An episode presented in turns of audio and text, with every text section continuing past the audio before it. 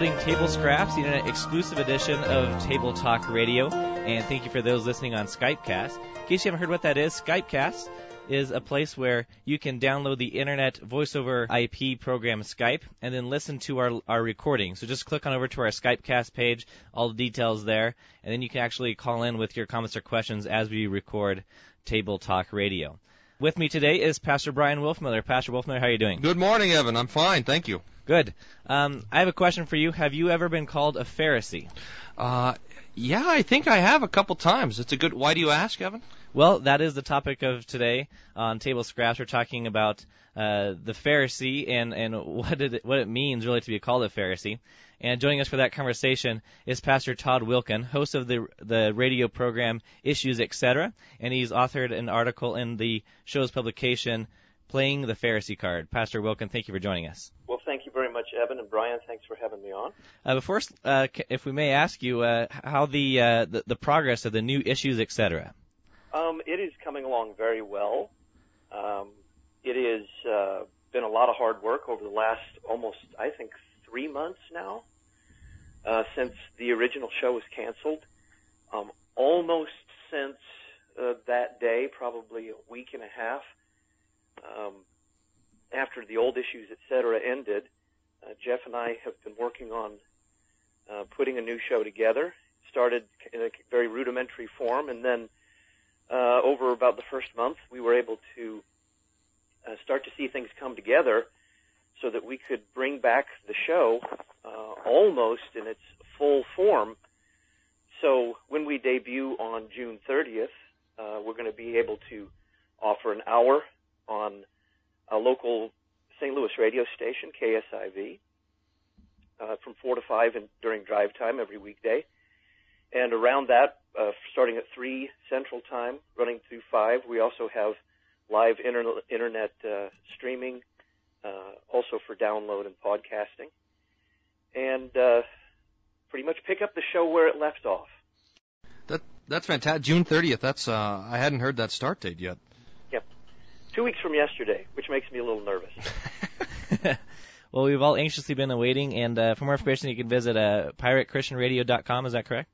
That's right. Pirate Christian Radio is a uh, web radio service or web radio station that is going to be helping us get our web signal out for those two hours from 3 to 5 Central on weekdays. And uh, the uh, there's been some confusion over the whole pirate aspect of that. I think people have been expecting Jeff and I to show up uh, carrying scabbards with eye patches and things like that. there's really nothing more to it than uh, what people who are familiar with radio recognize immediately that pirate radio is often considered to be radio that operates uh, somewhere outside the, the boundaries, outside the lines.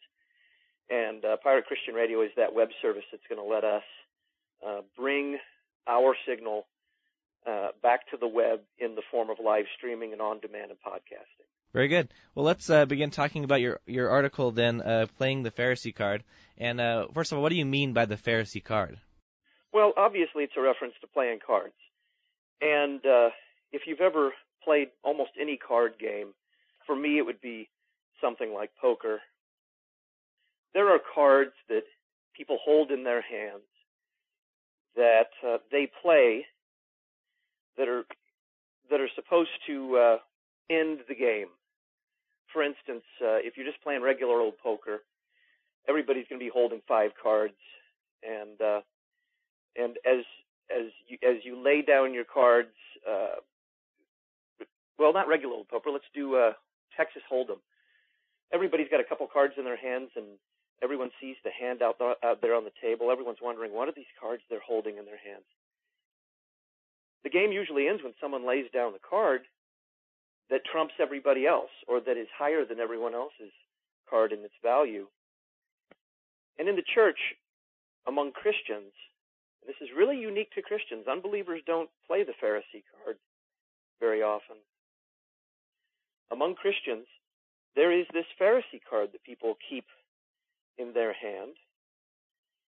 And when they play it, it's usually intended to discredit the person with whom they're talking or arguing or debating by, by, by calling them a Pharisee. by insinuating that they're a Pharisee. The problem with the Pharisee card among Christians is that it's a fundamental misunderstanding of who the Pharisees were, and it's also a cheap trick that Christians play on each other. Usually we think of the Pharisees. Here's the fundamental mis- misunderstanding. We think of the Pharisees as this group of men with long black beards and mustaches that they twist maniacally, all very evil men, all very insincere, all putting on a front, a religious front for the world to see, all bent upon uh, bringing Jesus down because Jesus was full of love and compassion and mercy. He was just too loving for them. And Jesus was a rule breaker. Jesus uh, painted outside the lines and he pushed the edge of the envelope. But these maniacal Pharisees, they wanted to keep everyone inside the lines and they wanted to keep everyone believing their doctrine, their teachings. In a nutshell, we, we misunderstand who the Pharisees were as people who were who were concerned with doctrinal purity, had no love for people, especially for the lost, and uh, hated any kind of innovation. What's at the heart of this misunderstanding of the Pharisees is really a misunderstanding of who Jesus is. That Jesus was somehow this guy always coloring outside the box, always pushing the edge of the envelope, always introducing new things, always downplaying doctrine. Nothing could be further from the truth.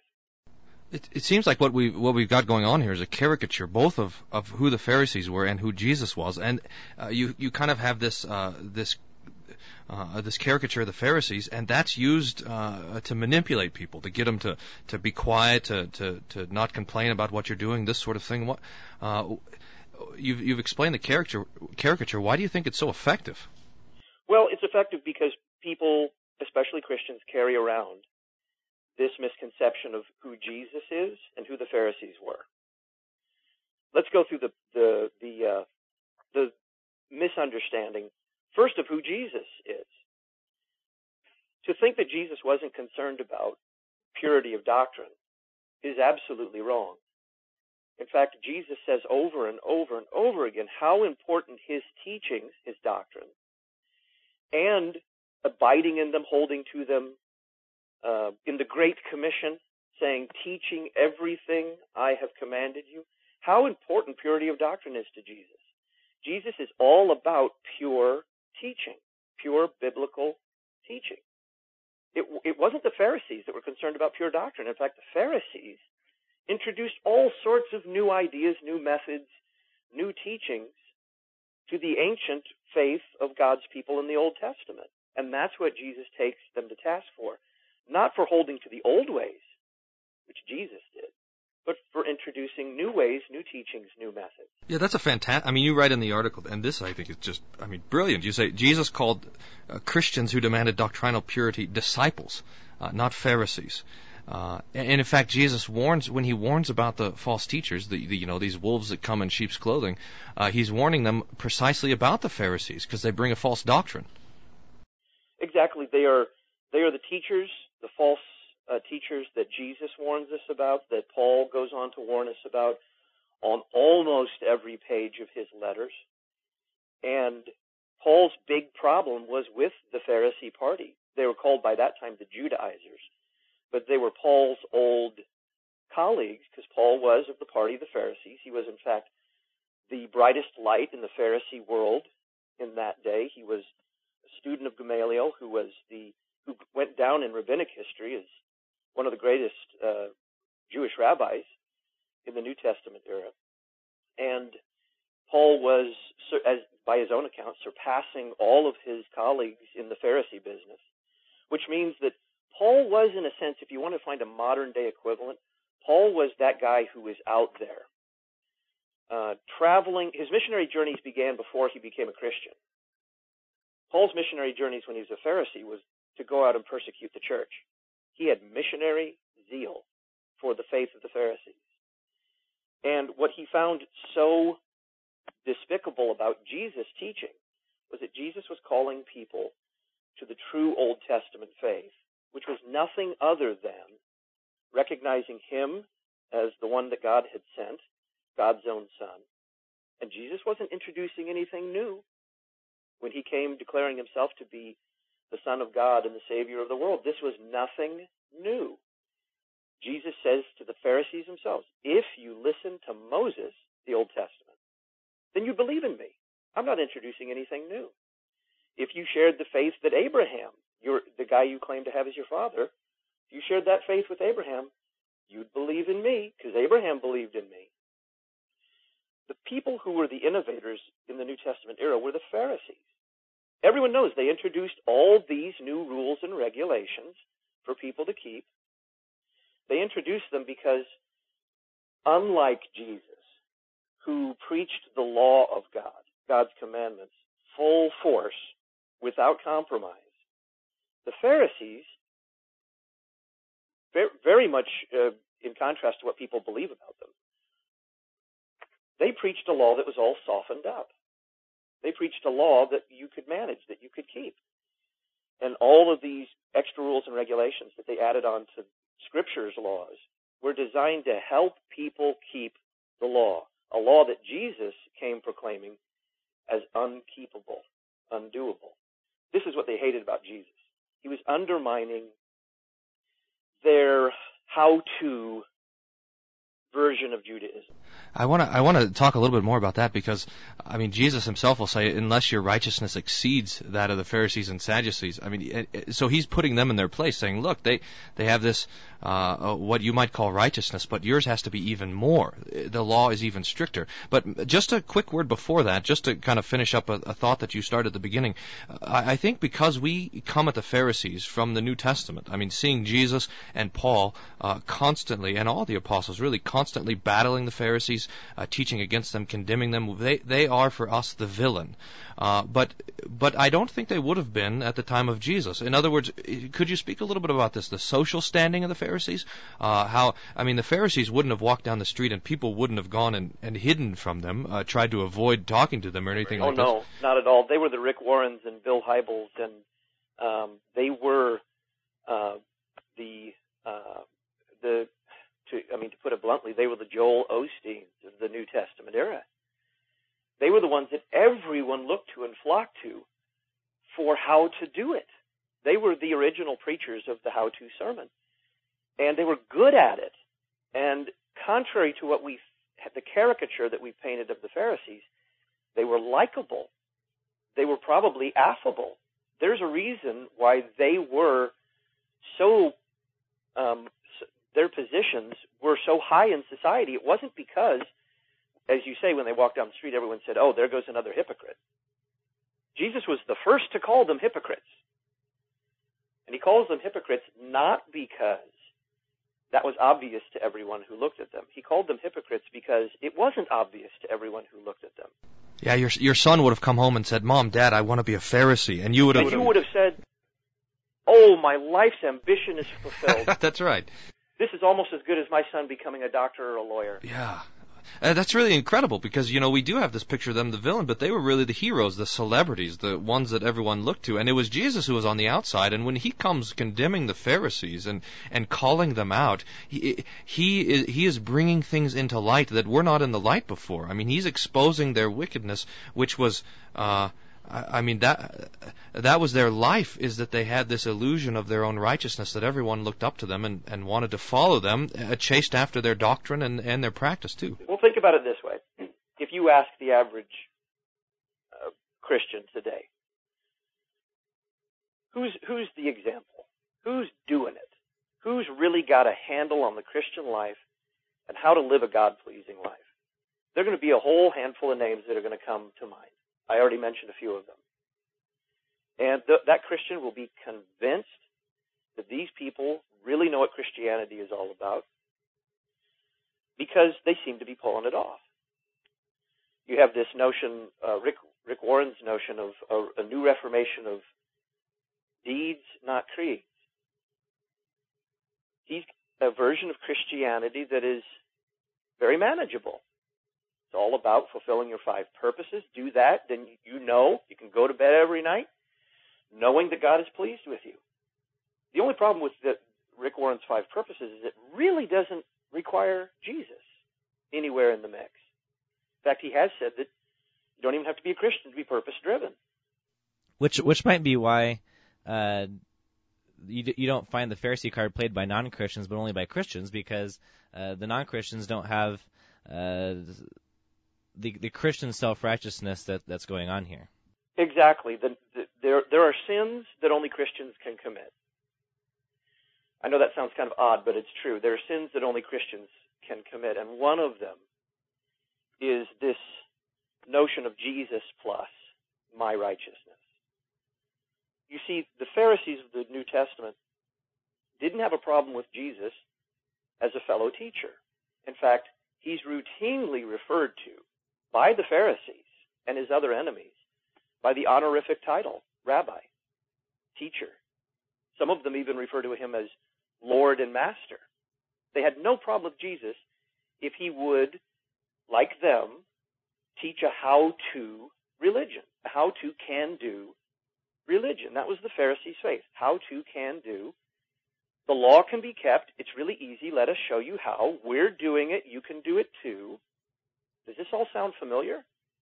And when you put your head on your pillow at night, you will know if you followed our, in their case, 600 some odd rules for living, you can know when you lay your head down on your pillow at night that God is smiling at you. He's your friend.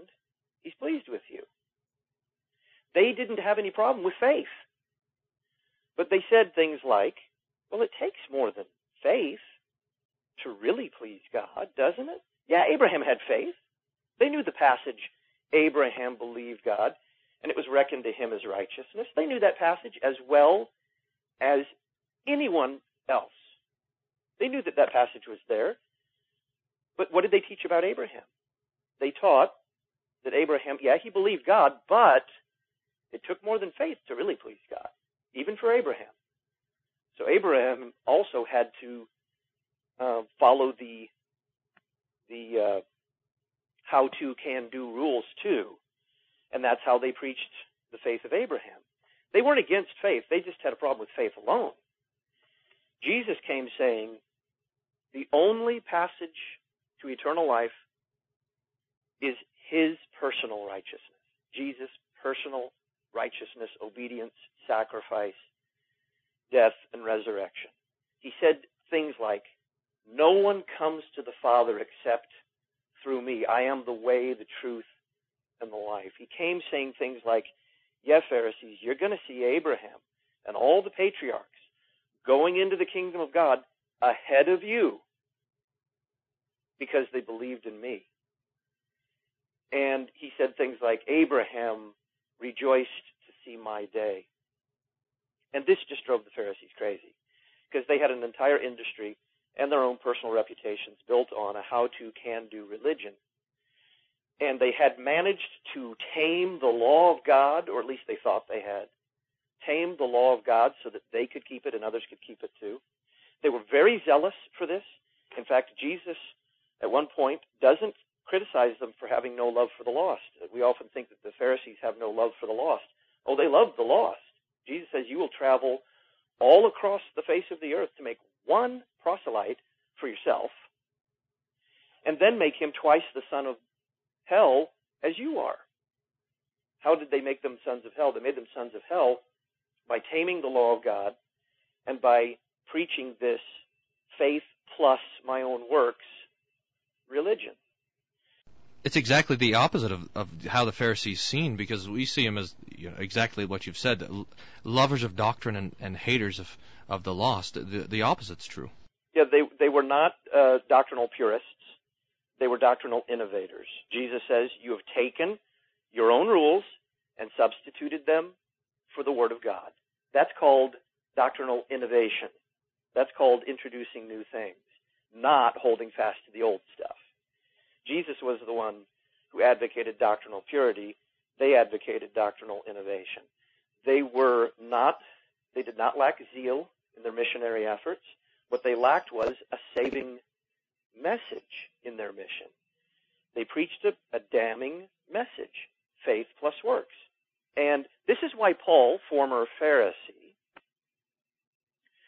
spends so much time basically repudiating his previous position in the book of Romans, Ephesians, Galatians, elsewhere. He's repudiating the faith he used to hold. He knows it so well. That's why he's so good at repudiating faith plus works. The reason he's so good at repudiating that, that faith plus works doctrine is because that's what he used to believe as a Pharisee. And then Jesus appears to him on the Damascus Road, and he is um, converted, he's baptized, and he realizes that it's faith in Christ plus nothing. And he has to spend the rest of his career withdrawing his previous remarks. Uh, what activities are you uh, engaged in, or, or what uh, kind of things are you teaching when you are most often accused of being a Pharisee? Well, if you defend um, purity of doctrine, you you will have the Pharisee card played against you. This happens all the time in the church. If you um, if you fight against doctrinal and other kinds of innovations, new teachings, new methods in the church, you will be called a Pharisee. It's it doesn't stick, but you will be called a Pharisee. And if you are, are uh, uh, want to see to it that the gospel that is preached is pure, the gospel that, that alone saves, about the perfect obedience, the righteous life of Jesus Christ lived for a world of sinners, that that is always kept pure and not mixed with human works or human response or human uh, progress, moral progress, then you'll be called a Pharisee. I'm glad that you've uh, written this article. One of the great things, you, I mean, you've you've totally obliterated the common view of the Pharisees, and you've you've not only just given us uh, how their um, how their uh, intent and um, and desires were uh, uh, were wrong, but you've also given us an outline of the false doctrine that they lessened the law so that they could have a trust in their own righteousness, and and you compared it then, uh, Todd, to um, to the modern, really kind of the purpose-driven, uh, life-benefiting Christianity that we have today, in which you said uh, you uh, you don't need Jesus to be purpose-driven, for example. But there's something I, I want to see if we can go one step further with that, because you said that uh, we don't need Jesus, but there's something about the doctrine of the Pharisees that goes further and says you can't have Jesus. In other words, it wasn't just enough for them to ostracize Jesus; they had to eventually kill them, uh, kill him, just like uh, the Pharisees did to all the prophets. It is um, well, it's the nature of false teaching, ultimately, that always always introduces itself in a very innocuous, seemingly benign, harmless way.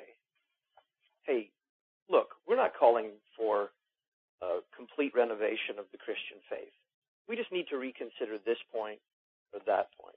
We need to rethink this. Or perhaps, and this is how it's most often sold to Christian congregations nowadays, is this still relevant to the lost, to the unbeliever? Why are we still doing this, teaching this, preaching this? Why are we still preaching for that matter at all? It doesn't seem relevant to the lost world. And this is the means by which false teaching and false practice, they always go together, by the way. False teaching and false practice enter into the church. You know, the Buddhists, the Muslims, they don't have a problem with false teaching because their teachings are already false. Uh, Jesus never warns the Muslims to watch out for false teaching. He only warns Christians to do it because Christians have the truth, and the truth and error cannot coexist together. Error will always seek to destroy the, the truth. And so what happens is the Pharisees in Jesus' day, it's not enough to simply discredit Jesus. They did a pretty good job of doing that. It's it's not a matter of trying to tell Jesus to go away. They did that a lot too. Go away, go away. Herod's trying to kill you, which was it's nice of them to warn him, but they just really wanted him out of their hair and Jesus' response is, you go tell that fox, I'm going to be here today, there tomorrow, and if he wants to find me on the third day, he knows where to look. And they, the Pharisees are shaking in their boots, not because they're afraid for Jesus' life, but because they want him out of their hair. In the end, their false teaching requires that Jesus be silenced, because faith and human works are like oil and water. Faith and human works can't coexist together. Human works must always try to drive out faith alone. And that means driving out Jesus alone. And the reason that Jesus is put to death is not because he loved people so much. He certainly did love people. He was put to death not because he came introducing new ideas to to a marketplace where Pharisees had kind of cornered the market. He was put to death because he came proclaiming himself, his obedience, his righteousness as sufficient to save the entire world. Yeah, I, think uh, the big tirade that Jesus has against the Pharisees is in Matthew 23, and the last the last one he says. Uh, uh, fill up then the measure of your guilt, your father's guilt. This is right around Matthew 23:32 and following. Serpents, he calls them, brood of vipers. How can you escape the condemnation of hell? Therefore, indeed, I send you the prophets, wise men, and scribes. Some of them you will kill and crucify. Some of them you will scourge in your synagogues and persecute from city to city and, th- and this is the verse I want to ask you about, uh, verse 35, that on you may come all the righteous blood shed on the earth, from the blood of righteous Abel to the blood of Zechariah son of Berechiah, whom you murdered between the temple and the altar. Assuredly, I say to you, all these things will come upon this generation. Uh, there, Jesus says that it was it was the Pharisees uh, who who are the cause of every every martyrdom, uh, from from Cain killing Abel all the way through until his own death. Uh, this is stunning, really. What Jesus is calling Cain a Pharisee. Yeah, he's he's saying, and it's back to what what uh, we had talked about before, Brian. He's he's not saying that the Pharisees were somehow hiding behind a rock when when uh, brother slew brother there in the first part of Genesis. What he's saying is the reason that that one brother killed his other brother. Such this famous murder story from Genesis is ultimately to squash the truth of a righteousness which is by faith alone apart from works. What what does Paul tell us about Cain about the uh, about the, the sacrifice that Abel made? It was a sacrifice made in faith. Cain's wasn't. Cain could not abide a, fa- a, a faith alone. He, he had to ha- cling to his own human righteousness. And for this, he killed his brother. And Jesus is saying, this, this hatred, this, this human righteousness that tries to substitute itself ultimately for the righteousness of God that is given freely by grace solely for Christ's sake, is really the reason all of the prophets were persecuted. All of the um, men of God whom God sent, generation after generation, were killed or persecuted or thrown into prison. It's really what the devil has been trying to squash from the very beginning. And this is why he, without even blinking, will tell the Pharisees and his other enemies, your father is not God. Your father is the devil. He's a liar from the beginning. He's always been telling lies, and the lies that you tell, this lie that human righteousness can avail before a holy and righteous God, this lie has been the source of all the bloodshed that has been committed in the name of God from the beginning on. And when he says fill up the the, the measure and all the blood, he's not talking about the further persecution of the church, first and foremost. He's talking about his own crucifixion. He's inviting the Pharisees at that point to kill him. He's saying, do it. Go for it. Do what you do. I come here as a preacher of my life, obedience, and righteousness, sacrifice at the cross is sufficient to save the world. Can't take that. You want to inject human works into it. We both know where this is headed. Do it. Crucify me. And you'll notice another thing early in that passage that you read, Brian. Jesus says, I send to you the prophets. The Pharisees had to notice this, that he used the first person singular pronoun. He's not quoting the Old Testament. He's quoting himself. He's saying, I'm the one who sent Jeremiah, Isaiah, all of the prophets that suffered persecution. I'm the one who sent them to you, and I'm going to send you more. And after you kill me and I've risen again, I'm going to send you more, and you're going to kill them too. It's going to go on this way because, as I said before, Jesus alone for a world of sinners. This teaching can't peacefully coexist with the teaching of human works and human righteousness. And all we have in the in the church today that fights against the truth and the purity of God's word and of the gospel is if you boil it down, an attempt to put human works back into the equation and an attempt to teach that it requires faith plus human works, or maybe just human works alone, to really please God. And Jesus came saying, look, on this whole issue of, the, of pleasing God, I've got that taken care of. I've got the pleasing God part taken care of. Believe in me. Believe in the one who sent me. And he says radical things like, if a man believes in me, he won't die. If a man believes in me, he'll have eternal life. If a man believes in me, he will pass pass judgment. He will go past judgment and not suffer the consequences for his sins. Pharisees couldn't take this because their stock was tied up, all of their capital was tied up in human righteousness and human works. And nothing's really changed here, guys. Nothing has changed. The Pharisees are still among us in the sense that they were in the New Testament. Everything that injects human works and human righteousness into faith alone or attempts to do it is again the teaching of the Pharisees. And even though they don't wear long robes and phylacteries and tassels and they don't stand on the street corners praying for men to see them, they still speak the same false teaching. Their prayers all sound the same. Go into any pop American evangelical church today and listen to what you'll hear in the songs, in the preaching, in the prayers. It's very subtle, but it's unmistakable. I thank you, God, that I am not like other men. I tithe this, I give that, I do this, I do that. I'm pulling it off. I'm not like this person over there, beating his breast, so defeated, not living the victorious Christian life. He hasn't even begun to fulfill his five purposes.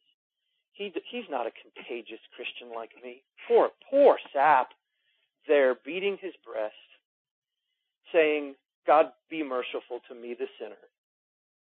I just thank you, God, that I'm not like that. Thank you so much for making me better than I was yesterday, a little bit better, and tomorrow you make me a little bit better. And Jesus says of this kind of prayer, this kind of song, this kind of preaching, this kind of how to can do false Christianity. He says, that doesn't justify. The one who went up to his house justified, the man who would not raise his eyes to heaven, but said, Let the blood, this is what the word means, have mercy on me. Let the blood avail for me, the sinner. The one who trusts in the blood, the shed blood of Jesus Christ alone, who looks at himself and finds no progress, who looks at himself and says, There's nothing here that I can lay before God that can please Him, who looks and says, if I am going to do anything but be judged and condemned before a holy and righteous God, if I'm going to survive God's judgment, it will have to be because someone has shed their blood for me. And it won't be because I'm not like the other guy. Or I've done this or I've done that. Or I found out how to and I did it. Yeah, that we we all come like the sinner, begging the Lord's mercy and praising Him for the sacrifice of of Christ. There's nothing uh, that we can bring ourselves. That's wonderful. Thank you, uh, thank you, Pastor Wilken, for for writing this article, for everything that you've uh, done and uh, and hope to do on on issues, etc. Too, we, and we really appreciate your time. If you have a couple more minutes, uh, I wanted to play. We on Table Talk Radio, we Evan and I like to play uh, games with each other, and I have one for you. Are, are you ready? Are you? Uh, I guess I am. You up for it? All right. This this game is called uh, Name That Theologian, and the way it works is I'll, I'll give you uh, three quotations from a world famous theologian. You you know him well, and you try to guess who said them. Uh, uh, if you get, I think we divvy out points too. Uh, if you can guess it straight out, you get 200 points. If I give you a, a ABC list, you get 100 100 points there. So so we'll just we'll do one theologian. Well, now you're just confusing me. No, don't worry. Just uh, just listen closely. You'll you'll. I hope you recognize these. Ready? Here here's quotation He, number he doesn't one. pick hard ones, Todd. Po- uh, postmodernists believe that words don't have objective absolute meanings. So we need to rewrite Webster's dictionary with a list of words and the phrase, you fill in the blank next to each word. That's your first quotation. You're going to have two more quotations by this same theologian. Okay, uh, so so so far, I have not a clue. Okay, well, it'll, I've it'll, got a guess, but no clue. it'll come to you. Here, you got two more. Uh, this is a question. Why do so many evangelicals interpret the book of Revelation literally, but when Jesus says, Take, eat, this is my body, they believe Jesus is speaking figuratively? Okay, I'm getting closer. I'm beginning to feel a warming, a warming sensation. Uh, there's a, I, I think there's a burning in the bosom beginning to take place. Watch out. See, Someone close by, you get ready to douse this guy in case he catches on fire. Uh, third, I think pastors should have to renew their ordination vows annually in front of the congregation. I think many pastors have conveniently forgotten these vows for the sake of, quote, peace and, quote, unity. Ooh. Is there like a little ticking clock thing going on here? Uh, no, uh, we could sing the Jeopardy thing, but we have that for another game we play. Well, um, okay. The what what I what I sensed a moment ago is the the warming sensation, the the thermal action, um, has now become a, full blown fire, and uh, I think I think I know uh, who this might be.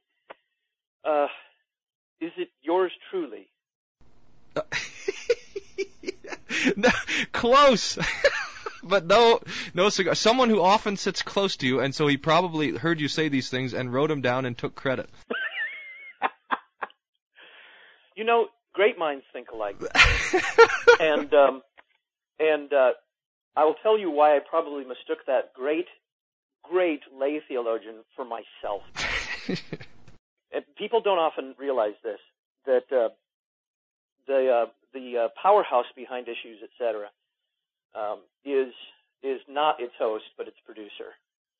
And many of the the the things that I have said on the air over the last ten years, and hope to say for another 10 years to come on the air were uh, actually appeared to me in ethereal form before my eyes as we were doing the show on my computer monitor. And they were typed there by Jeff Schwarz. That's it. That's the one. Bing, bing, bing. Jeff Schwarz. I think you were actually quoting from his producer's page. Yeah, that's right. See, I didn't. Uh, I don't pay attention when I edit. When I edited the issues, etc. Journal, I didn't pay too close attention, as Jeff will readily tell you. So I probably didn't even read the article. But uh, you know what we do is we cross pollinate. We have we have both said these things so many times to one another and to others that uh, you tend to forget where he begins and where Wilken where where he ends and Wilken begins. That's part of the magic of issues, etc. Yeah, it's it's. Uh, I pref- I prefer to think of it as voodoo, but well, I'll tell you what. You got it. The second guess, you got it right. I think the um, uh, the the prize that you'll win will uh, will have you back on Table Talk Radio sometime and uh, and do this again. you know you ought to have Jeff on. Yeah, that's a good idea. Really, Yeah, we should. I'm I'm I'm not kidding. People only knew that he could do the show by himself. You'd be out of a job. It's it's a secret tr- that I that I've tried to keep for for a decade now. That I am completely superfluous to the whole process. the secret's out now, and plus the secret is that issues etc. will only be on for ten more years. You said another ten years. Well, I don't Uh, plan. but there's a there's a scoop. I don't plan to live much longer than that. well, Pastor Rothmer, uh, should you tell people where you get all your inspiration then too? I mean, since we're having a Evan Goeglein, everyone, Evan Goeglein. I have no thoughts apart from him. you know, I like this, I, but I like this because um, people often say, um, "Has being a radio talk show host and doing theology day in day out day out made you a better theologian? And I've often said yes. It's it's like going to the seminary again every day, except better because I don't have to. I get paid to do it, and I don't have to pay for doing it. and I should look into that. But but the real truth here is act, there's actually a scriptural truth at work, and this not only applies to the relationship between uh, Wolfmueller and Goeglein, or between Wilken and Schwarz. Uh, in my case, it was really not just Wilken and Schwarz; it was Wilken and his audience, and Wilken and his guests. Scripture says that man sharpens man like iron sharpens iron. It is, it's about um, what Luther would have called the mutual consolation of the brothers. But when God's word is at work between Christian brothers and sisters, it makes everybody better theologians. God's word actually produces the theologian. Luther says it's God's word, prayer, and it's suffering makes the theologian. And when we have that combination going, everybody becomes better theologians. And I think that's what the genius of, of Issues Etc. has been all this time, is that people say, I loved listening to it. They say, I liked the show, these kind of things we, we hear so often. Um, in its absence, people have said, I feel like I'm going through withdrawal. They're not feeling the withdrawal of a radio program. They're feeling the withdrawal of that daily nourishment of God's Word that came through the radio program. And I, I, I want people to understand, as happy as I am to be able to, along with these Herculean efforts of Jeff Schwarz, bring the show back, um, I want people to understand that it's it's just a radio show. Uh, the, where God really does His work is every Lord's Day in that quiet little building that you attend where the pastor does nothing more than open his mouth and preach God's word of law and gospel, proclaim Christ and Him crucified for sinners, where He feeds you with the body and blood of Jesus, where He baptizes your babies, where He proclaims to you again and again the forgiveness of sins that is yours uh, in, in Christ Jesus. That's where God's really doing His work. Radio shows are luxuries. Even table talk are luxuries. It could be perhaps a burden. I, I, luxury might be too kind of a word. for the church, they they are a luxury, and they but they're they're they're and they're necessary, but but the real nourishment of God's word uh, is is where God does His thing on the Lord's Day, every Lord's Day, where Christ is proclaimed, and all the other media, all the other talk, all the other broadcasts, radio, internet, all of those things are good, they're helpful, but they're really just piggybacking on what faithful, anonymous pastors are doing week in, week out, and what faithful parishioners and people in laity are hearing and participating in week in and week out. That's all we're really doing is just going along for the ride. Yeah, the Lord always works in humility and in uh, and in secret, really, in a hidden way, through the humble word and through His humble sacraments. And I can guarantee you that on when when when I'm standing next to Rick Warren for the heavenly rewards, that's where I plan to be on that day. I'm going to sidle up alongside Rick Warren for the reward ceremony. You know, I'd like to thank the Academy, kind of a thing. Um, on on the last day, the the the, the crowns, the uh, the, the crowns of eternal life that Christ will be giving out freely on that on that great and marvelous day will be going to little old ladies who sat in the back of the church and no one ever noticed them. But they faithfully served as companions to their husbands. They raised their children. They taught their children the Christian faith. They may have done a thing or two at church. It may have been bringing food to someone who's in the hospital or helping take care of somebody's kids during church. The crowns are going to go to these little old ladies that no one ever noticed.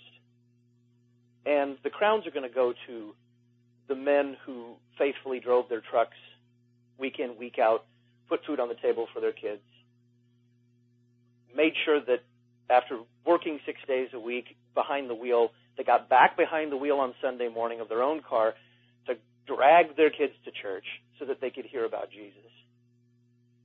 And it's going to go to these pastors who faithfully have labored in the vineyards and faithfully withstood the, the trials and the temptations and the assaults of the devil. And um, and the people that you expect to get the to get the great rewards um, will certainly get the crowns of righteousness freely given by Christ. But the first are going to be last, and the last are going to be first. Jesus makes that pretty clear. And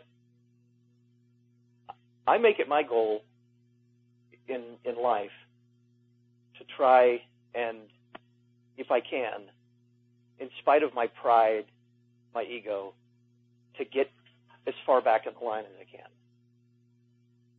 Because Jesus says, the first are going to be last, and the last are going to be first. Yeah, that's great, and it brings us back, perhaps, to the to close with the topic at hand. I, I mean, our native religion, our flesh, and the devil and the world are we're we're we're Pharisees. All of us are. We want the we want the first place. We want the um, we want the accolades of those around us. We want to be acknowledged by the people who see us. We want to be uh, able to have people uh, laud us and congratulate us for all the good works that we've done and they've seen and all of this sort of thing. But Jesus tells us uh, his, his teaching and uh, his church give us something different. It's not it's not ourselves at all. Uh, it's what he's done. We're natural born Pharisees, Brian. Uh, yeah, yeah. All of us. It's it's built into us by our human by our human and fallen nature, and Christ has come to drag us out of the mire and the muck of our own righteousness, alleged righteousness and works, and bring us up to His righteousness. Give it to us freely. Wash us clean with the water of baptism. Feed us on a weekly basis with His body and blood. Sustain us with his word that forgives sins and eventually deliver us to his Father um, as as mission accomplished. He is he's the one carrying out the mission of the church. He's the one doing it, and and he he came into this world to to be the sacrifice for sins, knowing full well that the Pharisees weren't just a group of bearded men in Palestine but it was me, it was you, it was even Evan. Yeah, include him. Thanks. it was everyone listening to us, everyone who will listen to this. He came for a world of Pharisees, people who would, given the opportunity, would have and would crucify him all over again with our eyes wide open. And he came and said, in spite of the the hostility that this world will bring upon me, um, these are sinners for whom I must die. And so Scripture tells us there in that pivotal moment in one of the Gospels, he set his face resolutely toward Jerusalem. It wasn't the first time he'd set his face toward Jerusalem. He's, Jesus has had his face set toward Jerusalem from before the foundation of the world. And he knew full well what he was getting into. He was going into Pharisee land, Pharisee planet, and he was going to save them. And he was going to do what must be done, which was perfect obedience, the kind of the obedience that the Pharisees could only dream about in their wildest dreams. Perfect obedience, a perfect life, and a perfect sacrifice, a perfect death, and his resurrection. Amen. Todd, I want to thank you again for being with us for Table Scraps. It was a, a great pleasure. Thank you very much, Evan, and Brian, thank you as well. Oh, thank you. And uh, thank you uh, to everyone listening uh, to Table Scraps, whether on the internet at tabletalkradio.org or on uh, our Skype cast live. Uh, if you have any questions about Table Talk Radio, please send us an email questions at tabletalkradio.org or call us on our toll free number 866 851 5523. See you again next time on Table Scraps. Would you like to join the Table Talk Radio discussion? Now you can through our Skype casts. Using Skype, you can listen to the live recordings of Table Talk Radio and call in with your comments or questions. For more information, visit the Skypecasts page of our website, tabletalkradio.org.